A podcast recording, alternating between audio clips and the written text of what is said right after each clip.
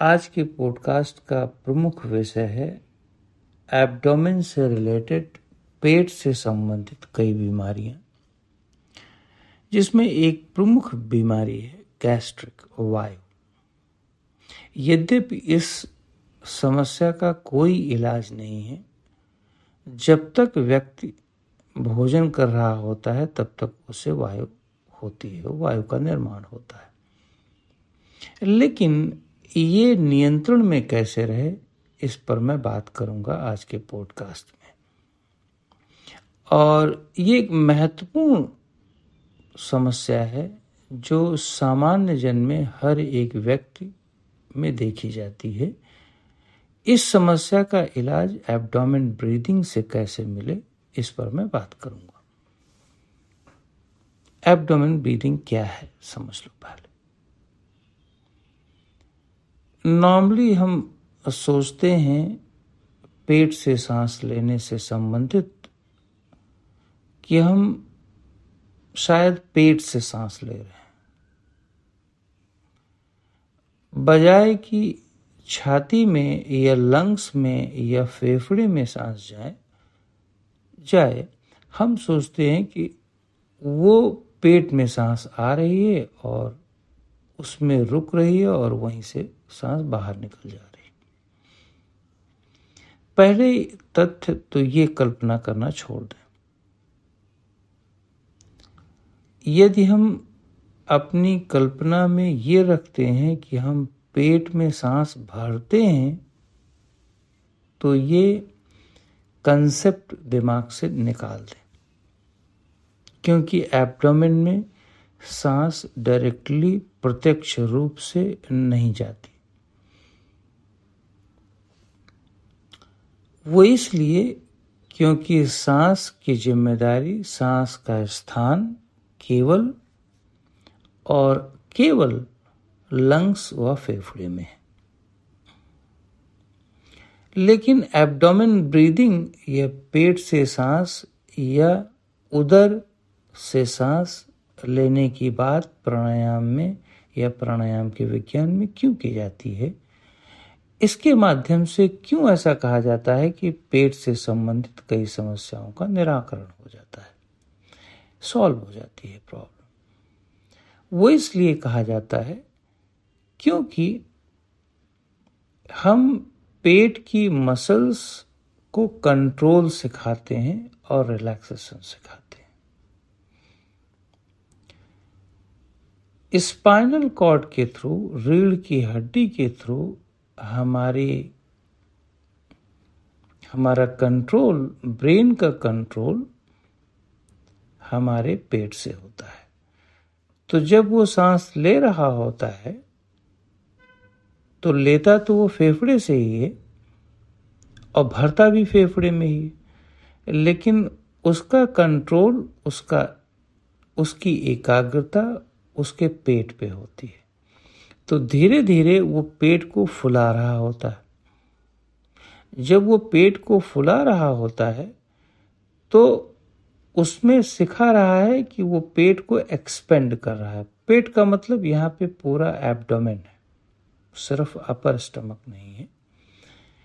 Whole abdomen है, जिसमें intestines आ जाती है, जिसमें कमर भी इंक्लूड हो जाता है, जिसमें एब्डोमेन में सारे ऑर्गन चाहे वो लिवर किडनी कोई भी हो पैंक्रियाज स्टमक एरिया सारे एरिया तो जब आप एब्डोमेन को एक्सपेंड करते हैं और रिलैक्स करते हैं ड्यूरिंग एक्सेल आप रिलैक्स करते हैं, समझे इस बात को। अब इनहेल करते समय एब्डोमेन को एक्सपेंड करते हैं और एक्सेल करते समय आप एब्डोमेन को रिलैक्स करते हैं। ये क्रिया ब्रेन को क्या सिखा रही है? जो इस एब्डोमेन को फुला और पिचका रहा पिचका रहा का मतलब यहाँ पर आप देखो कि रिलैक्स कर रहा है। तो माइंड को दो चीज़ें यहाँ सिखाया जा रहा है। माइंड को और ब्रेन को और सेंसेस को दो चीज़ें सिखाई जा रही हैं। एक तो स्ट्रेस देना और एक रिलैक्स करना। तो अगर एब्डोमेन की होल मैस्कुलर एरिया और एब्डोमेन में स्थित सारे ऑर्गन को हम स्ट्रेस देना खिंचाव देना और रिलैक्सेशन देना, शांत करना, ढीला छोड़ना, ये एक साथ सिखाते हैं तो हमारे सिस्टम के अंदर सिंपैथेटिक नर्वस सिस्टम और पैरासिम्पैथेटिक नर्वस सिस्टम ये इक्वली काम करने लगता है। कोई भी एक नर्वस सिस्टम ज़्यादा और कोई एक नर्वस सिस्टम बहुत कम नहीं होता। मीन्स कहने का अर्थ है कि परसेंटेज इक्वल तो नहीं होते फिफ्टी फिफ्टी तो हो नहीं सकते, लेकिन कोई रिलैक्सेशन का पार्ट जब ज़्यादा हो गया तो किसी का स्ट्रेस का या किसी का stress sixty forty fifty five percent और फोर्टी फाइव परसेंट ऐसे आपका बैलेंस आता है। तो जब आपका ऐसे बैलेंस आएगा तो आपकी हेल्थ नेचुरली बेहतर हो जाएगी। आपकी स्लीप बेहतर हो जाएगी, आपकी हीलिंग बेहतर हो जाएगी, आपका लंबर एरिया बेहतर हो जाएगा।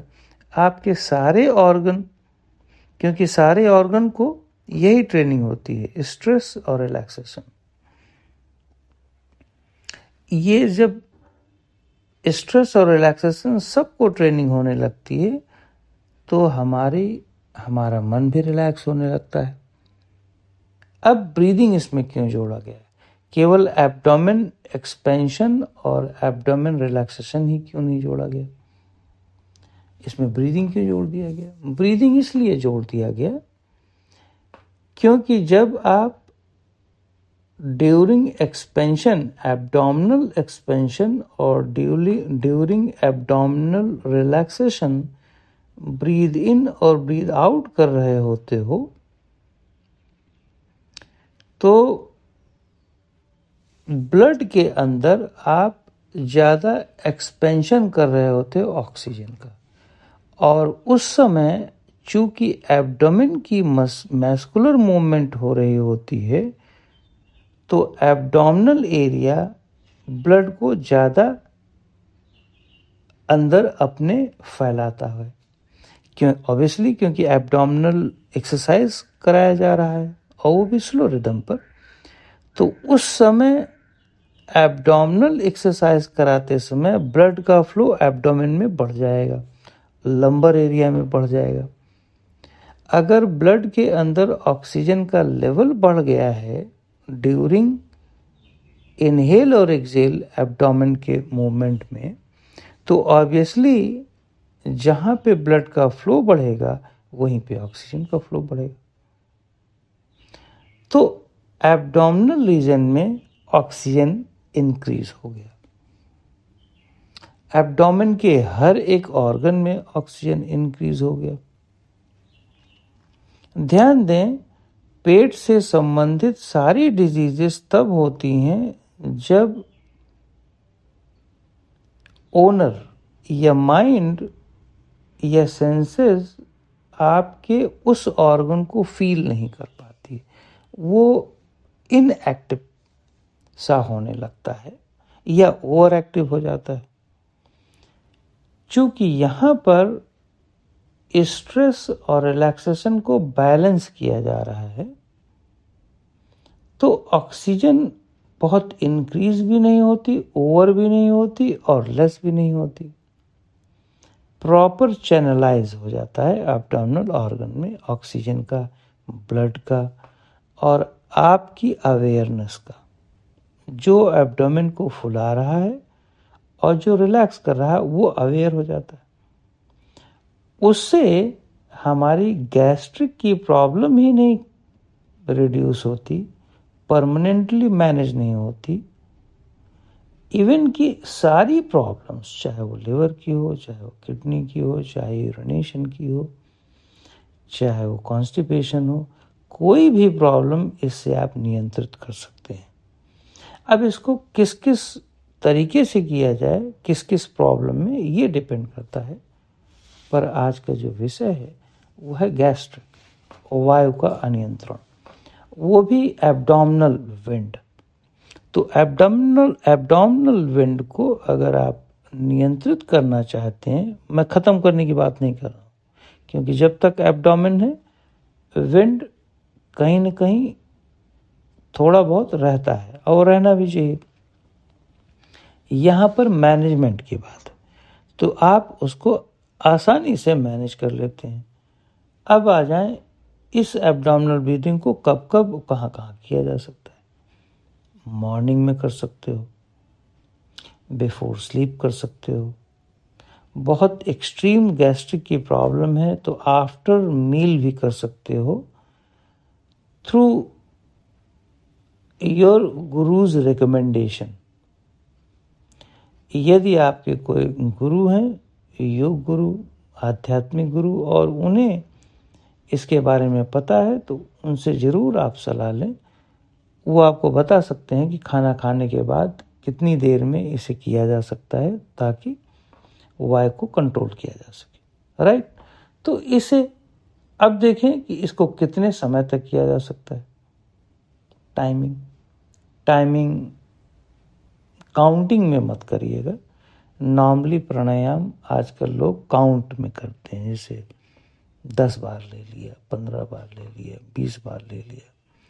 उनको लगता है कि माइंड यहाँ पर इन्वॉल्व रहेगा। माइंड इधर उधर भागेगा नहीं। पर मेरे अनुभव में ये गलत है। आपको मिनट के हिसाब से टाइमर लगा देना चाहिए ग्यारह मिनट मिनिमम। आराम से करें और इन लाइन पोजीशन में करें सिटिंग पोजीशन में ना करें।